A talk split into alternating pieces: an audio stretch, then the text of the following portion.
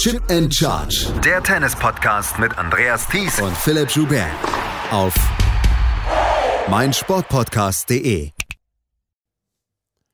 Carlos Alcaraz ist der Wimbledon Champion 2023. In einem Match, über das wir ja vielleicht sogar noch Jahrzehnte sprechen werden, besiegt er Novak Djokovic mit 1 zu 6, 7 zu 6, 6 zu 1, 3 zu 6 und 6 zu 4. Das Match hat über viereinhalb Stunden gedauert. Es ist der zweite Grand Slam-Titel für Alcaraz und er verwehrt Novak Djokovic dessen 24. Grand Slam-Titel und vielleicht auch so ein kleines bisschen wichtiger noch dessen Grand Slam-Versuch im Jahr 2023. Herzlich willkommen zu unserer letzten Rückschau hier von Chip in Charge auf das Turnier in Wimbledon. Mein Name ist Andreas Thies, natürlich auch wieder mit dabei, Philipp Schubert. Hallo Philipp. Hallo Andreas. Es gibt ja so ein paar Matches in den letzten 20, 30, 40 Jahren, über die man lange noch gesprochen hat. Zum Beispiel der erste Sieg von Roger Federer damals gegen Pete Sampras, der erste Australian Open Sieg von Novak Djokovic, dann auch vielleicht das Match von Rafael Nadal 2008 gegen Roger Federer. Ist das eins dieser Matches gewesen, was wir heute erlebt haben, deiner Meinung nach? Hängt vielleicht auch ein bisschen davon ab, was in der Zukunft passiert. Ähm, wenn das jetzt der zweite und letzte Grand Slam von Alcaraz bleibt, dann werden wir wahrscheinlich sagen, naja, es war halt jemand, der sehr viel ähm, versprochen hat und dann auch ein großes Resultat hatte, aber es nicht ganz umsetzen konnte. Wenn er jetzt dazu ansetzt, der nächste Federer zu werden oder der nächste Djokovic zu werden, dann werden wir natürlich anders auf das Match blicken. Also was ich sagen will, ist er der nächste Del Potro? Der ja auch so einen Wahnsinnssieg damals bei den US Open geschafft hat gegen Federer? Oder ist er eben der nächste Djokovic, der nächste Federer? Muss ja nicht so viel Grand Slams gewinnen, aber wenn er acht oder zehn gewinnt oder die nächsten drei Jahre dominiert und am Anfang dieser Dominanz der Sieg gegen Djokovic steht, dann werden wir garantiert mit ähnlicher Bedeutsamkeit auf das Match schauen. Aber wie groß sind die Chancen, dass er der nächste Del Potro wird? Ich meine, gut, Verletzungen können immer dazukommen. Aber Del Potro hatte zu dem Zeitpunkt, wo er damals das Grand Slam gewonnen hat, hatte er noch nicht diese, ja, diese Vita, die jetzt auch Carlos Alcaraz hat. Er hat schon diesen einen Grand Slam-Titel geholt, er hat schon tausender Turniere gewonnen. Er ist eigentlich von allen Expertinnen, Experten und dann ja auch seinen Mitspielern ähm, wird er dann ja auch schon so als das nächste Generationentalent gesehen. Und all das, was er bislang gezeigt hat, deutet ja darauf hin, dass er das nächste Generationentalent ist. Ja, um nochmal einen kurzen Schwenker zu machen zu Del Potro, der hat ja damals nacheinander Nadal und Federer besiegt. Und Nadal ja wirklich aus dem Stadion geschossen mhm. und Federer in ähnlicher Manier auseinandergenommen, wie es heute passiert ist zwischen Alcaraz und Djokovic. Nämlich indem er dann den fünften Satz für sich entschieden hat in einer Situation, wo er unüberwindbar schien. Also Federer in dem Fall. Von daher schien schon möglich, dass er derjenige ist, der, der diese Phalanx der Top 2 oder dann langsam werdenden Top 3, Top 4 unterbrechen oder vielleicht sogar ähm, sich dazu gesellen würde. Also das, das schien schon im Bereich des Möglichen. Alcaraz, wir reden ja jetzt wirklich seit Jahren drüber, wir halten ihn für das größte Talent seit, seit den großen vier und wir glauben, dass er, weiß ich, sechs, acht, zehn Grand Slam Turniere gewinnen kann und dass er was hat, das alle anderen Generationen nach Federer, Nadal, Djokovic und Murray nicht hatten. Aber ein bisschen abwarten müssen wir natürlich schon. Ich glaube, der Sieg alleine in der Bedeutsamkeit seines heutigen Momentes ist groß genug. Das, darauf können wir uns, glaube ich, einigen, weil der Sieg an sich ist heute wirklich nicht zu unterschätzen. Ich glaube, unterschätzen kann man diesen Sieg nicht. Überschätzen kann man ihn vielleicht, wenn man äh, sagt, okay, die nächsten 15 Jahre mit Carlos Alcaraz mit 24 oder 25 Grand Slam-Titeln, das geht schon. Das ist äh, schon im Bereich des Möglichen, dass man das überschätzt. Aber in seiner Wichtigkeit heute war dieser Sieg, glaube ich, nicht zu überschätzen insgesamt, was die aktuelle Situation betrifft. Lass uns, bevor wir über das Match an sich sprechen, noch ein paar Worte zu Novak Djokovic Djokovic verlieren. Der hatte in den letzten Tagen dann ja auch wieder unerschütterliches Selbstbewusstsein gezeigt. Hatte gesagt, ja, die Jungen kommen, aber sie kommen und äh, lass sie ruhig mal kommen, ich siege trotzdem. Dieses unerschütterliche Selbstbewusstsein ist ja auch eine Geschichte, die er sich erarbeitet hat in den letzten Jahren und vor allen Dingen, weil ja auch sehr viele Gegner an ihm zerschellt sind. Was ist das für eine Niederlage? Wie groß ist die Tragweite der Niederlage von Novak Djokovic heute? Das frage ich mich schon seit Stunden. Ja, was ich sehr spannend fand, war nachher sein Encore-Interview wo er ja, glaube ich, ernsthaft überrascht war, dass es Alcaraz gelungen ist, das Match zu Ende zu bringen. Hat er sowas unter dem Motto gesagt, also wie du das letzte Spiel durchgebracht hast, bei 5-4 im fünften Satz, Chapeau. Denn er ist garantiert davon ausgegangen, dass er sich da das Break holt. Wie häufig ist ihm das in seiner Karriere gelungen? Wer hat es wirklich geschafft, gegen ihn auszuservieren? Also ich kann mir vorstellen, dass er das auf zwei mögliche Arten verarbeitet. Das eine ist, es knackst ihn wirklich an oder das andere sagt sich, naja gut, irgendwer musste gegen mich ja auch mal Glück haben in so einer Situation, weil er zählte dann ja auf, wo er Glück gehabt hat, gegen Federer damals, bei in Wimbledon, andere Matches und von daher, ich kann mir vorstellen, dass es einer von zwei Wegen ist. Dritter Weg wäre jetzt natürlich zu sagen, ha, irgendwie schien es mir, als hätte ich jetzt keine Herausforderung mehr in meiner Karriere. Ich habe die anderen beiden hinter mir gelassen. Ich bin statistisch sowieso der Beste aller Zeiten. Und jetzt habe ich einen, wenn ich den auch noch in seine Schranken zurückverweise, ja, wer will mir dann noch irgendwas? Also ich glaube, es gibt drei Möglichkeiten, wie er darauf reagiert, werden wir aber wahrscheinlich dann erst in New York so richtig sehen. New York wird natürlich in sieben Wochen oder in sechs Wochen schon der nächste große Anhaltspunkt was die Form anbetrifft von Alcaraz, was dann auch so ein bisschen den Anschub angeht, ähm, wie weit ist da die Wachablösung schon gedrungen? Und Novak Djokovic wird dann natürlich zurückkommen und sagen, okay, noch will ich mir hier die nächsten zwei Jahre nicht alles versauen lassen von jemandem wie Alcaraz. Und er möchte ja noch gerne weitere Grand Slam-Titel gewinnen. Aber dieser Grand Slam an sich ist Geschichte jetzt auch für dieses Jahr wieder. Er war ähm, vor zwei Jahren schon mal dran, 2021, da ist es ihm nicht gelungen. Dieses Mal ist es ihm ein Turnier früher nicht gelungen. Ähm, die Art und Weise, wie er das heute verloren hat, er hat vielleicht nicht zu 100 Prozent sein allerbestes Tennis äh, hinbekommen über die fünf Sätze, aber in dieser Form, wie er heute dann auch war, schlägt ihn vielleicht wirklich nur Alcaraz. Ja, wenn wir nachher aufs Match schauen, er hat zwei Punkte weniger als Alcaraz. Mhm. Also er ist nicht abgeschossen worden, auch wenn da zwei klare Sätze für jeden Spieler dabei waren oder ein klarer Satz für jeden Spieler. Er ist überhaupt nicht abgeschossen worden. War eine ganz, ganz, ganz enge Geschichte. Und wir sprechen gleich noch darüber, wie das passiert ist, aber ich glaube, dass er an sich nicht unbedingt zweifeln muss an dem, was passiert ist. Wenn er es, wenn wirklich pfiffig für sich einordnet, aber wer bin ich, ihm das zu erzählen, dann sagt er sich halt wirklich, naja, schau, eben genug von diesen Matches gewonnen und jetzt habe ich endlich die Herausforderung, die ich vielleicht noch brauchte für das letzte, für die letzten anderthalb, zwei Jahre meiner Karriere, denn ich glaube, der Grand Slam ist weg, den wird er nicht mehr holen, das kann ich mir einfach nicht vorstellen.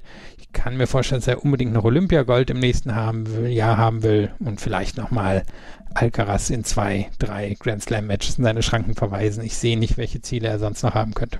26, 27 Titel stehen ja auch noch zur Debatte, eventuell Grand Slams. Und dann wäre er sehr, sehr lange auf einem sehr unumstößlichen Sockel. Ich glaube, darüber können wir dann auch nicht streiten mehr. Lass uns über das Match sprechen, was heute dann über die Bühne gegangen ist, weil der erste Satz zum Beispiel ist relativ schnell erzählt. Der hat keine halbe Stunde gedauert und man hat so ein bisschen gedacht, naja, das erste Break kam und die ersten hatten auf Twitter, auf Tennis-Twitter schon gesagt, okay, lasst uns die US Open anschauen, das war's für heute. Novak Djokovic hat im ersten Satz Carlos Alcaraz komplett in die Schranken gewiesen. Ich glaube, das können wir so sagen. Alcaraz vielleicht so ein kleines bisschen nervös gewesen, aber auf jeden Fall sehr überwältigt dann auch von der Art und Weise, wie Djokovic ihm so tief in die Vorhand gespielt hat, wie er ihn immer wieder attackiert hat und ihm überhaupt keinen Zentimeter Preis gegeben hat hier bei diesem Spiel und diesem, diesem ersten Satz. Hast du dich in deinem väterlichen Zweifel von gestern und vorgestern bestätigt gesehen? Aber total. ja, ich war ja, ich hatte ja so ein bisschen dagegen gehalten, aber jetzt natürlich auch nach dem ersten Satz dachte ich mir auch, naja gut, hm, hätte ich vielleicht nicht unbedingt dagegen halten sollen. Ähm, aber wenn man jetzt nochmal kurz auf den ersten Satz schaut, die ersten drei Spiele sind ja eng. Da ja. hat Alcaraz ja auch eine Break-Chance. Also es beginnt jetzt ja gar nicht so schlecht. Aber wie du schon gesagt hast, beherrscht Djokovic das Match nicht unbedingt auf dieselbe Art und Weise wie in Paris, aber ein bisschen ähnliche Umstände. Er ist wieder in der Lage, über tiefe Alcaraz wegzudrängen und Alcaraz wirklich seiner Angriffsmöglichkeiten zu berauben. Alcaraz hat da auch, glaube ich, in dem Satz mit Abstand die wenigsten Winner in diesem Match. Nachher, nachher wird er komplett dominant in dem Match, was die Winner angeht im Vergleich zu Djokovic. Aber da, da ist Djokovic in der Lage, über tiefe und über Variabilität Alcaraz den Zahn zu ziehen. Und dazu kamen dann sicherlich noch Nerven. Und ich meine, als er das 1-5 holt, da kriegt er so diesen, diesen Applaus des Publikums, der normalerweise für die Nummer 123 der Welt vorgesehen ist, wenn sie sich jetzt nicht 6-0, 6-0, 6-1 abschießen lässt in einer ersten Runde von einem Grand Slam. Und ich habe gedacht, mein Güte, vielleicht äh, versetzt ihm das noch einen zusätzlichen Knacks, aber ich glaube, er hat das dann wirklich eher, eher als den Auftakt zu seiner persönlichen Aufholjagd in diesem Match gesehen.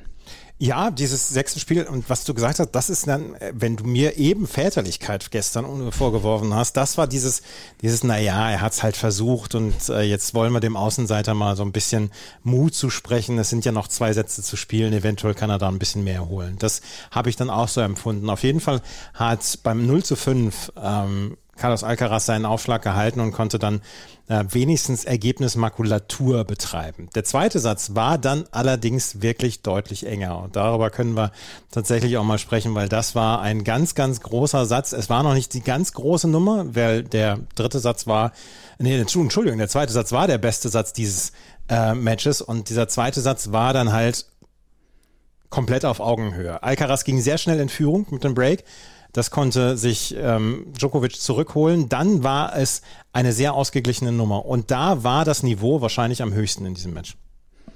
Ja, also vielleicht einer der, der Grand Slam-Sätze in diesem Jahr. Mhm. Es ist natürlich immer so das Ding, wenn sowas auf Rasen gespielt wird, dann ist es häufig nicht ganz so episch wie auf Sand oder auf, auf ähm, Hardcourts, einfach weil normalerweise ein bisschen die Länge fehlt, die langen Ballwechsel fehlen, die, ja, die, die Dramatik, die sich dann auch so in einzelnen Spielen ergeben kann auf anderen Belegen. Aber dieser Satz hat überraschenderweise genau all diese Elemente, die sonst ein bisschen fehlen, weil keiner der beiden war dominant beim Aufschlag, weit davon entfernt. Ähm, also es gab zwar nicht viele Breaks, jeweils nur eins, aber beide, keiner war dominant. Sie mussten fast die ganze Zeit darum kämpfen, ihren eigenen Aufschlag durchzubringen. Und was dem Satz natürlich am Ende die Würze verleiht, ist einfach der Tiebreak. Ähm, denn wir gehen ja mit dieser Bilanz rein, wo Djokovic seit den Australian Open kein Tiebreak mehr verloren hat und wo Djokovic ja während der ganzen French Open keinen Fehler gemacht hat. Und jetzt trifft er eben, naja, auf Alcaraz, der eigentlich nur noch diese Chance hat, denn verliert Alcaraz den Tiebreak, dann glaube ich, ist es vorbei. Und das weiß Alcaraz, das weiß Djokovic und so gehen sie da rein. Und Djokovic hatte den Satz über ein bisschen gewackelt, seine Form war weggegangen. Das war ja auch die Phase, wo er sich unglaublich viel Zeit gelassen hat. Müssen wir vielleicht erwähnen, dass es sehr windig am Anfang des Matches war und Djokovic war, war verunsichert. Das konnte man aus verschiedenen Aktionen ablesen, aus dem Tennis ablesen. Und dann, ja, trifft er hier auf Alcaraz, der, der diese eine Chance hat und der bereit ist, diese eine Chance ähm, ja, spielerisch für sich zu nutzen. Und der Tiebreak an sich, der war jetzt zwar nicht so hochqualitativ, aber sau spannend und spannenderweise kamen die Fehler dabei dann ja auch noch von Djokovic. Bei 6 zu 5 im Tiebreak hat er Ersatzball. Und das ist in den letzten Monaten eine ganz, ganz sichere Bank gewesen bei Djokovic, über den wir auch gesprochen hatten, dass er gar keine Unforced Errors in Tiebreaks macht. Das war ihm hier nicht gelungen im gesamten Verlauf des Turniers, dass er ohne Unforced Errors bleibt. Aber dass er hier bei 6 zu 5 dann zwei Vorhandfehler dann auch noch hat und dann diesen Satz nicht abschenkt, aber die letzten drei Punkte quasi, quasi ohne große, ohne großen, groß Aufhebens weggibt. Das war die erste wirklich ganz große Überraschung in diesem Match. Ja, ich habe mir jeden Punkt hier niedergeschrieben in dem Tiebreak und habe gerade nochmal, wenn du gesprochen hast, drüber geguckt. Ich gehe geh nochmal so ein bisschen meine letzten Punkte drüber, mhm. weil sie, glaube ich, so viel erzählen. dass bei 4-4, also ist es wirklich ähm, komplett ausgeglichen. Da setzt ähm, äh, Alcaraz diesen Dropshot, wo er vorne ans Netz kommt und es so aussieht, als wenn er über die Schulter durchzieht und den ins linke Eck ziehen will. Und dann hip, ja, ja, naja, dann, dann chippt er den quasi fast mit so einem Vorhand-Stopball ähm, gegen die Laufrichtung von Djokovic. Und das ist natürlich schon, schon richtig frech. Und da lässt er sich dann ja auch sehr verfeiern. Und das 5-5, da ähm, holt ihn Djokovic dann ans, ähm, ans Netz und Alcaraz kriegt den Volley, der durchaus machbar war, nicht rüber. Und äh, im selben Punkt, oder das war dann auch der Punkt, wo Djokovic die Time Violation bekommen hat, mhm. nachdem er vorher schon häufiger überzogen hatte, da, da hat er sie bekommen. Aber trotzdem kann Alcaraz den Punkt nicht gewinnen, weil ihn Djokovic ans Netz holt. Das 6-5 ist dann ja wirklich wieder ähm, Alcaraz ans, ans Netz geholt und Djokovic passiert ihn dann, glaube ich, im dritten ähm, Versuch, hat also das 6-5 trotz trotz der Time Violation, trotz der Frechheit von Alcaraz die paar Punkte davor. Und dann, wie du sagst, 6-6, eine Rückhand ins Netz, die er fast immer macht, 6-7, wieder eine, die er fast immer macht. Und das 6-8 ist dann dieser Return-Winner, den er kassiert, wo er einen einigermaßen guten Aufschlag nach außen spielt und Alcaraz den dann einfach die Linie entlang drückt und Djokovic dann fast nur noch durchjoggt zu seinem Stuhl. Also das waren wirklich drei, vier sehr spannende Minuten, die auch richtig viel über das Match erzählt haben. Lass uns gerade noch mal einmal darüber sprechen, über die Zeitverwarnung, die er bekommen hat, in einem wirklich wichtigen Zeitpunkt. Und Fergus Murphy hatte vorher schon sehr viel Gnade vor Recht ergehen lassen, weil vor allen Dingen zwischen dem ersten und dem zweiten Aufschlag hat sich Novak Djokovic heute extrem viel Zeit gelassen. Da kann er sich Zeit lassen, da, da gibt es keine Begrenzung und da gibt es keine Shotclock und da muss man vielleicht dann nochmal drüber nachdenken, ob man äh, eine Shotclock einführt für die Zeit zwischen dem ersten und zweiten Aufschlag. Aber auch vor dem ersten Aufschlag hat er sich extrem viel Zeit genommen und da war Fergus Murphy eine sehr lange Zeit mit einer sehr langen Leine unterwegs, hat sehr spät die Shotclock eingeschaltet, hat zwischendurch sogar abgeschaltet die Shotclock. Ich habe das bei BBC dann auch verfolgt und ähm, da merkt man dann ja auch, dass Novak Djokovic gerade für den zweiten Aufschlag sich sehr viel Zeit nimmt und dass er sehr viel Wert drauf legt, dass er keine einfachen Punkte an den Gegner ablässt. Lieber einen, einen zweiten Aufschlag mit 80 Meilen rein, äh, rein ja, würfeln, als dass er einen Doppelfelder hergibt. Also da ist dann ja auch, das ist in den letzten Monaten immer mehr gekommen, dass es Djokovic sehr viel ähm, Aufmerksamkeit dem zweiten Aufschlag gegenüber bringt. Ja, und der erste ist ja schon so unglaublich gefährlich. Ja. Ähm, weil er hat natürlich auch im Laufe seiner Karriere gemerkt, dass er sich mehr und mehr auf den Aufschlag konzentrieren muss, weil er natürlich von der Grundlinie nicht mehr ganz das Niveau früherer Tage hat, auch wenn es noch überragend ist. Und um auf diese ganze Kontroverse einzugehen, wir haben sie ja schon seit Jahren, wir haben sie schon vor der Shotclock gehabt. Das war ja Nadal, der sich häufig sehr viel Zeit gelassen hat, der aber auch immer die ähm, Verwarnungen eigentlich in den engsten Momenten kassiert und es ist dann ja auch okay. Ähm, ich glaube, es wird kaum Schiedsrichter gerade in Grand Slam Finals geben, die das konsequent durchziehen. Wir haben in den letzten Tagen schon über die Subjektivität der Schiedsrichterei gesprochen. Es wird keiner wirklich machen. Nicht gegen Nadal, nicht gegen Djokovic. Also für mich extrem schwer vorstellbar, dass das wirklich gemacht wird. Aber in diesen Momenten kommt es dann raus und ähm, ist dann ja auch irgendwo ausgleichende Gerechtigkeit für, für die Vorteile, die diese Spieler, sage ich mal, sich durch ihre Karriere erarbeitet haben. Der dritte Satz ging dann in Anführungsstrichen leicht mit 6 zu 1 an Alcaraz. Aber ein einziges Spiel müssen wir uns raussuchen. Das war nämlich das fünfte Spiel des dritten Satzes, was 26 Minuten gedauert hat, wo Alcaraz extrem viele Breakbälle hatte, wo Djokovic nicht seinen Aufschlag durchbringen konnte, wo er am Ende den Aufschlag verloren hat, wo sie knapp 32 Punkte, glaube ich, gespielt haben insgesamt. Der Satz oder dieses Aufschlagspiel hat fast so lange gedauert wie der erste Satz. Was für ein episches, episches Aufschlagspiel. Und ich erinnere mich an, einen, an ein Spiel zwischen Murray und Federer auch in, in ähm, Wimbledon zurück, wo es hinterher dann YouTube-Ausschnitte gab von diesem einen Spiel, wo es immer gesagt war, Best Service Game in History.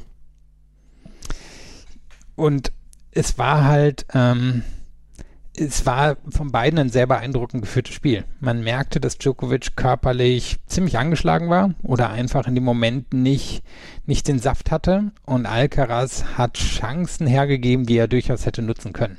Also beide hatten an was zu knabbern. Und Djokovic hat in dem Spiel kaum Punkte hinter dem ersten Aufschlag gewonnen. Für den ganzen dritten Satz stehen 42 Prozent gewonnene Punkte hinter dem ersten Aufschlag. Dürfte einer der schwächsten Sätze sein, den er in letzten Jahren unter Umständen beim eigenen Surf gespielt hat. Lag aber daran, wie ihn Alcaraz die ganze Zeit unter Druck gesetzt hat. Nur Djokovic wirklich ein ums andere Mal sich irgendwie aus der, aus der Umklammerung raus, naja, nicht mal rausgezogen, sondern irgendwie noch rausgerutscht oder da noch irgendeinen Ball reinbekommen oder Alcaraz hat es nicht geschafft und ich fand es wirklich extrem beeindruckend von, von beiden. Und ähm, wer, wer jetzt nicht das ganze Match nachschauen will, der, der kann sich des, das eine Spiel anschauen. Es ist extrem sehenswert. Ähm, und es war ein, finde ich, primär von Nerven bestimmtes Match. Also es war, war ab dem Zeitpunkt klar, dass Djokovic in der Vorhand nicht mehr so wirklich viel drin hatte. Das wird ihn dann ja auch im Laufe des Matches wahrscheinlich eben die Partie kosten. Es war ein Alcaraz, der da bereit war zur Offensive, der aber ja da eine, eine kleine Lehrlingsprobe noch ablegen musste für, für das Match.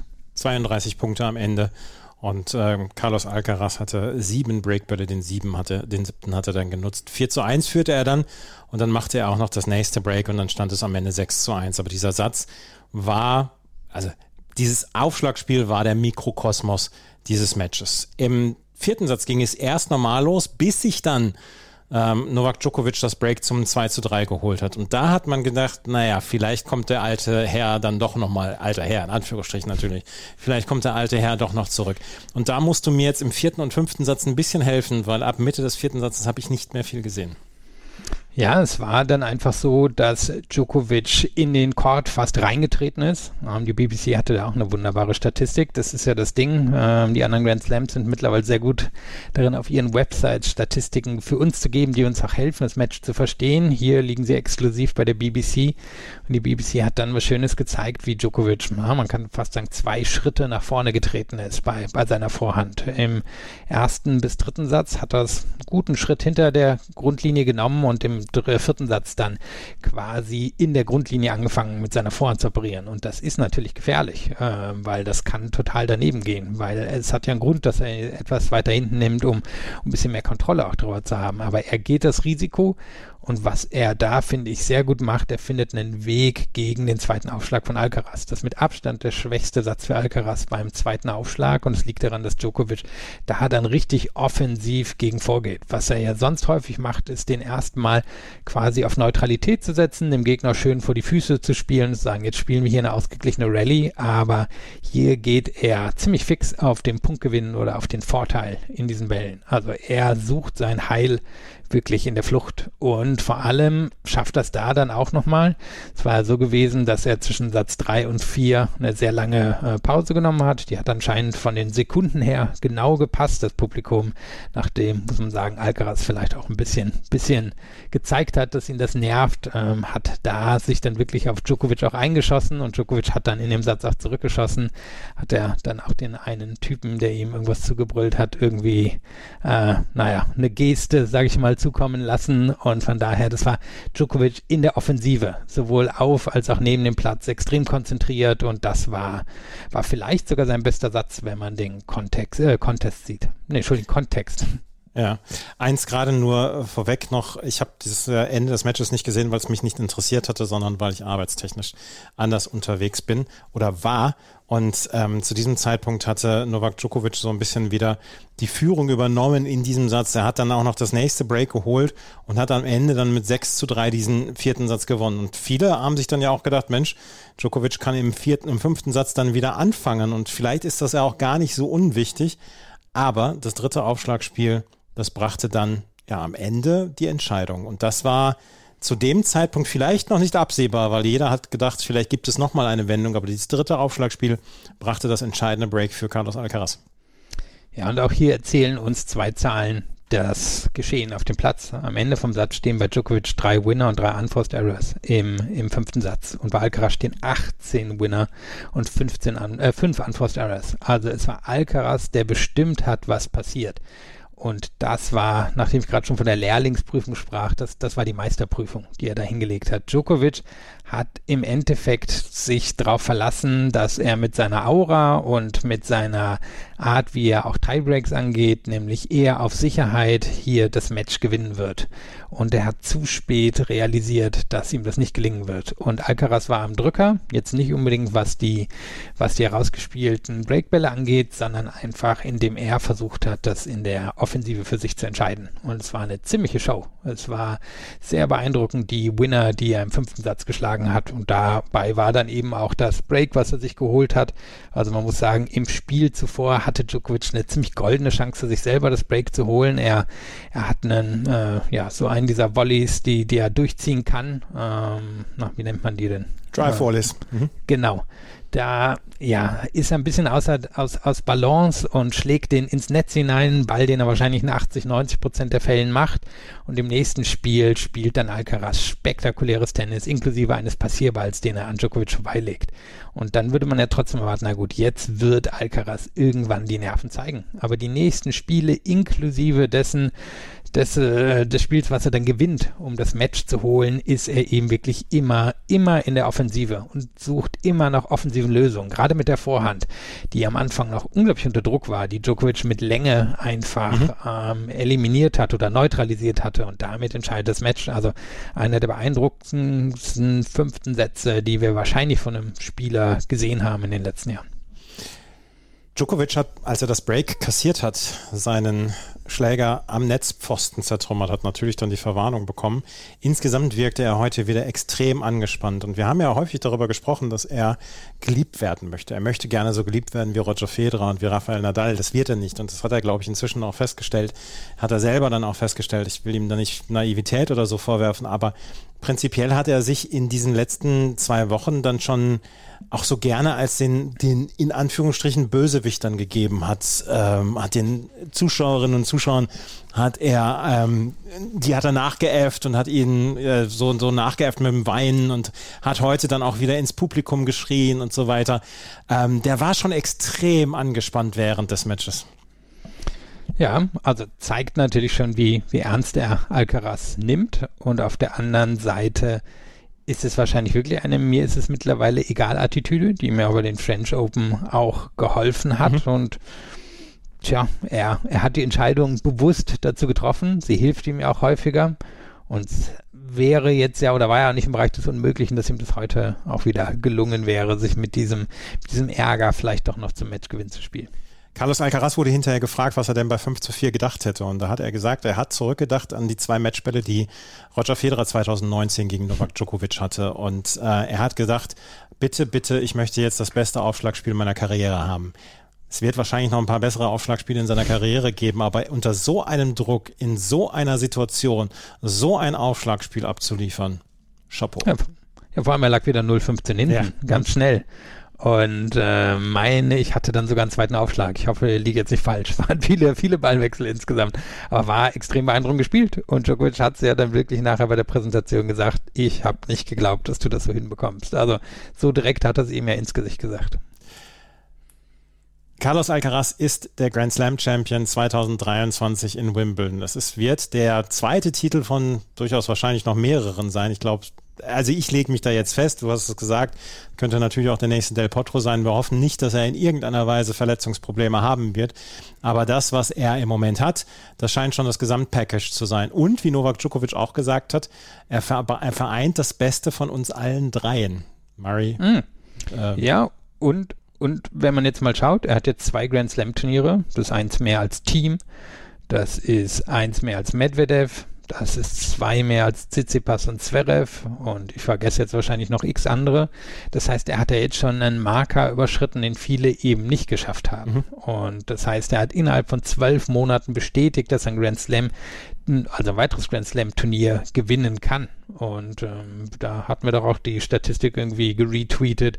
Letzte Mal war es 2012, vielleicht Murray oder so, der das außerhalb der Top 3 geschafft hat. Und das sind alles beeindruckende Werte. Und es spricht viel dafür, dass er eine Karriere hinlegt, wie, weiß ich, Iga Schwiontek oder ähm, ja, dann langfristig wie Anna auf der Damenseite oder vielleicht kommt er an den McEnroe oder so ran. Aber wir, wir müssen mal natürlich ein bisschen abwarten. Es gibt die Möglichkeit, dass er jetzt die nächsten Jahre dominiert, aber noch ist Djokovic da und noch scheint mit Djokovic nicht der zweitbeste, sondern der co-beste Spieler auf der Welt zu sein. Was allerdings wir sagen können, der Abstand zu den anderen ist natürlich ganz schön groß, weil wenn wir schauen, wie ein Alcaraz hier in diesem Turnier geschlagen hat, da hat er schon sehr, sehr gute Spieler geschlagen. Und ähm, er ist aus diesem schwierigsten Viertel rausgekommen, wo mit Rune das andere Ausnahmetalent ist. Er hat Medvedev komplett abgezogen, er hat Berrettini abgezogen, der vorher so viel, oder der, der vorher zum Beispiel Zverev geschlagen hatte. Also er, er hat sie ja hier alle geschlagen. Er hat einen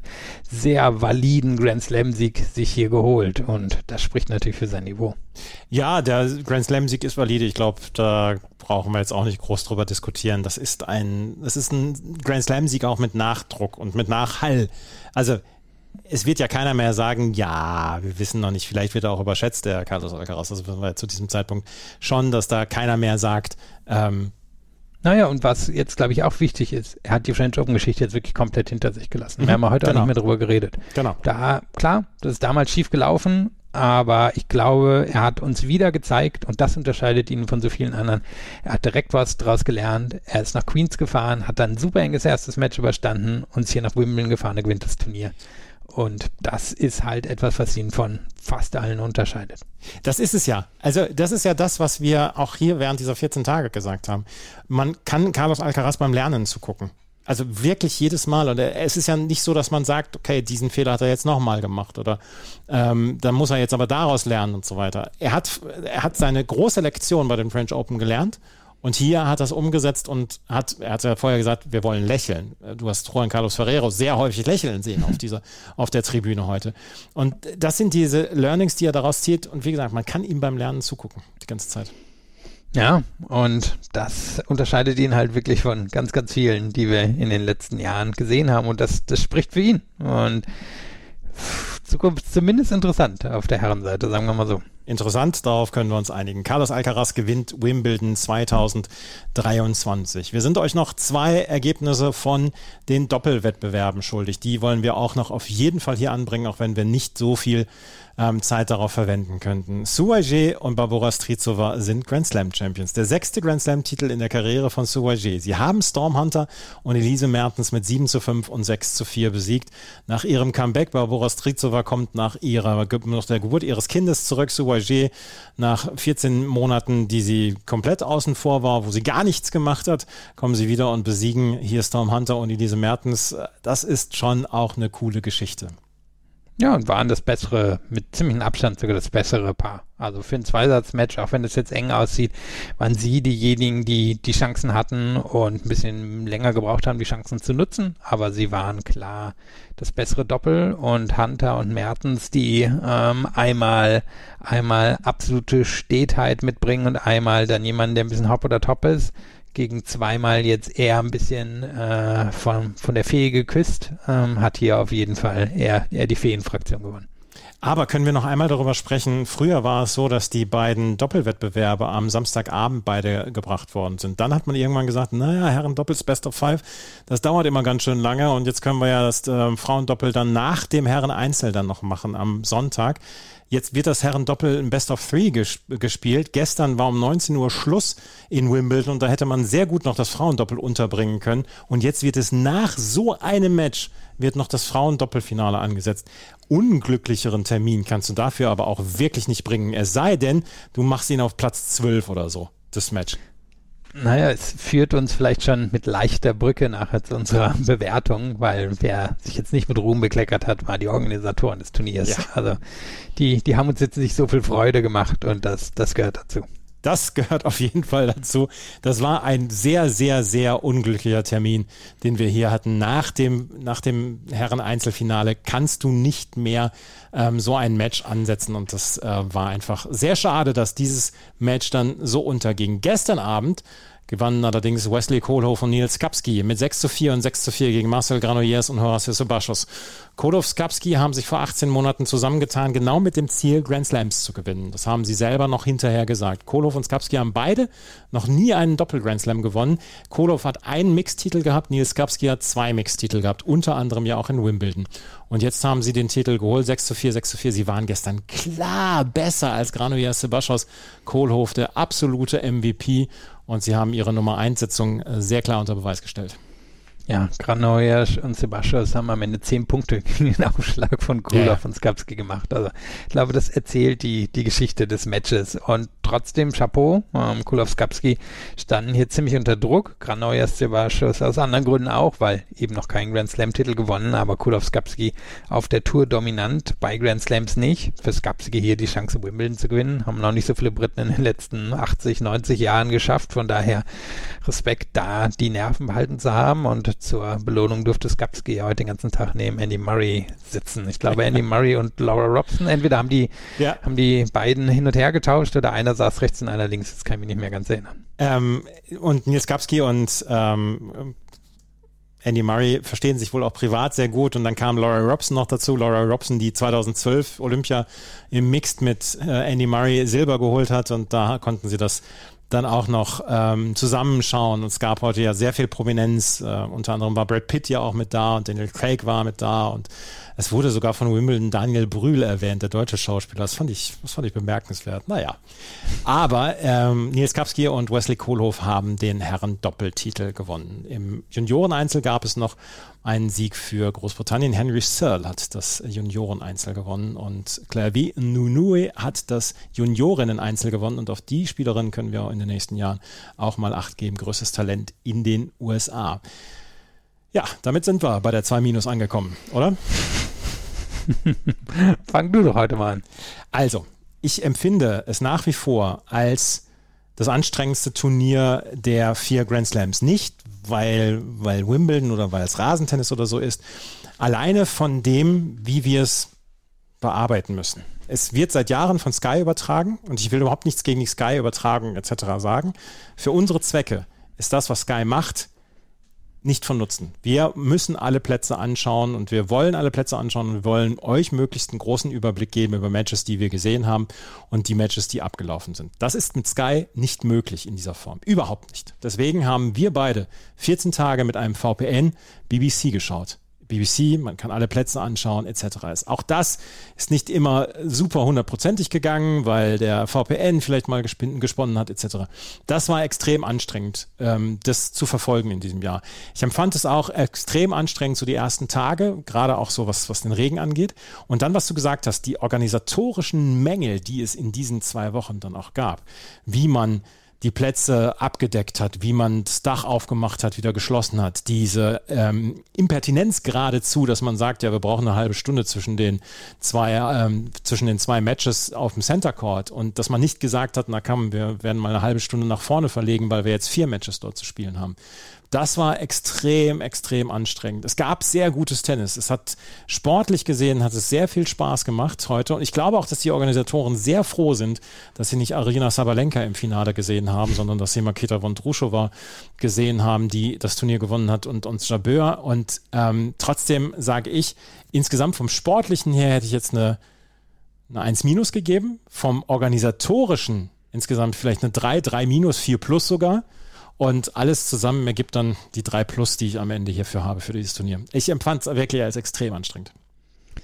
Ja, und es ist ja erstaunlich, weil Wimbledon ja, naja, in vielen Sachen historisch eher der Nachzügler war bei anderen der Vorreiter als, als Turnier, als auch als Organisation und eigentlich auch mal ein gutes Gespür dafür bewiesen hat, wie sie an, an so eine Organisation rangehen. Und jetzt hatte man das Gefühl, dass selbst bei der jetzt eher unkritischen BBC zum Beispiel die Augenbrauen irgendwann mal hochgingen. Und ähm, was ich heute ganz spannend fand, im äh, Kommentar war auch Tim Henman dabei, der, der im Board von Wimbledon sitzt und ich hatte das Gefühl, dass vielleicht die eine oder andere Spitze auch in seine Richtung heute ging, ohne dass er natürlich groß was dazu gesagt hat, ohne dass es jetzt auch offen thematisiert wurde.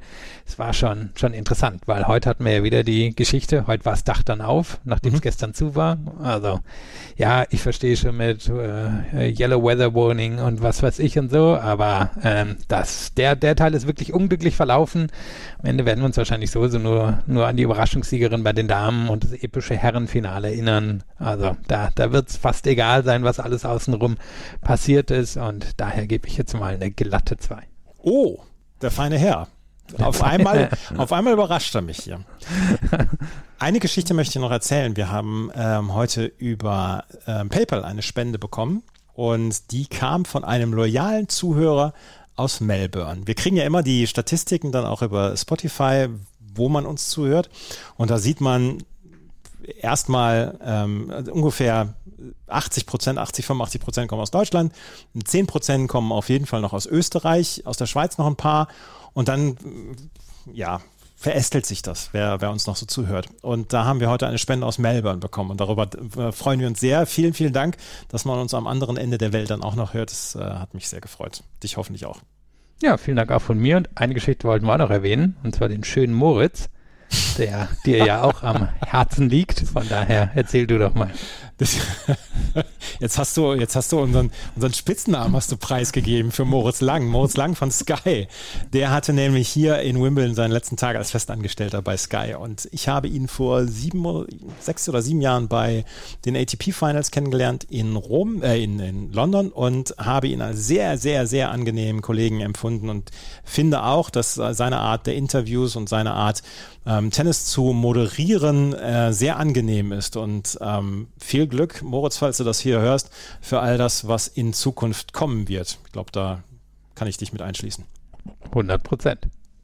Das war's von unserer Berichterstattung von Wimbledon. Wir werden jetzt wahrscheinlich zwei Wochen Pause machen kommen dann wieder auf Twitter, wird es dann natürlich auch wieder die Ergebnisse geben. Tennis Never Stops, nächste Woche sechs Turniere, drei auf ATP-Ebene, drei auf WTA-Ebene. In sechs Wochen fangen die US Open an. Wir wissen zu diesem Zeitpunkt noch nicht, wie wir das abdecken können. Nicht in dieser Form. Weder im Podcast noch auf Twitter. Ähm, es ist leider so, wir sind Freiberufler und das, was wir mit dem Crowdfunding bis jetzt erreicht haben, deckt bei weitem noch nicht das, was wir uns gewünscht hätten. Wir freuen uns trotzdem über jeden, der uns unterstützt und über jede, die uns unterstützt und freuen uns, wenn ihr auch das weiter tut. Wir werden alles Mögliche versuchen, dass wir das auch in den nächsten Wochen und Monaten so hinbekommen. Wir haben im Januar zehnjähriges, das wollen wir auf jeden Fall erreichen, dass wir zehn Jahre diesen Podcast gemacht haben. Wenn euch das gefällt, was wir machen, auch das ist eine Floskel, die ich immer wieder bringe und die ich auswendig kann und die man mich, wo man mich nachts für wecken kann, dann freuen wir uns über Bewertungen und Rezensionen auf iTunes und auf Spotify. Wenn ihr uns nicht finanziell unterstützen wollt, ist das völlig okay. Bitte schreibt eine Bewertung oder eine Rezension, gebt uns ein paar Sterne, auch das hilft uns. Folgt uns auf Twitter und auf Instagram und wie gesagt, wenn ihr uns finanziell unterstützen wollt, auch darüber freuen wir uns. In den Show Notes sind die Links hinterlegt für Steady und für PayPal. Vielen Dank fürs Zuhören. Bis zum nächsten Mal. Auf Wiederhören. Chip and Charge. Der Tennis-Podcast mit Andreas Thies und Philipp Joubert. Auf meinsportpodcast.de. Schatz, ich bin neu verliebt. Was? Da drüben. Das ist er. Aber das ist ein Auto. Ja, eben. Mit ihm habe ich alles richtig gemacht. Wunschauto einfach kaufen, verkaufen oder leasen. Bei Autoscout24. Alles richtig gemacht. Wie baut man eine harmonische Beziehung zu seinem Hund auf? Puh, gar nicht so leicht. Und deshalb frage ich nach, wie es anderen Hundeeltern gelingt, beziehungsweise wie die daran arbeiten. Bei Iswas Dog reden wir dann drüber. Alle 14 Tage neu mit mir, Malte Asmus und unserer Expertin für eine harmonische Mensch-Hund-Beziehung, Melanie Lippisch. Iswas Dog mit Malte Asmus. Überall, wo es Podcasts gibt.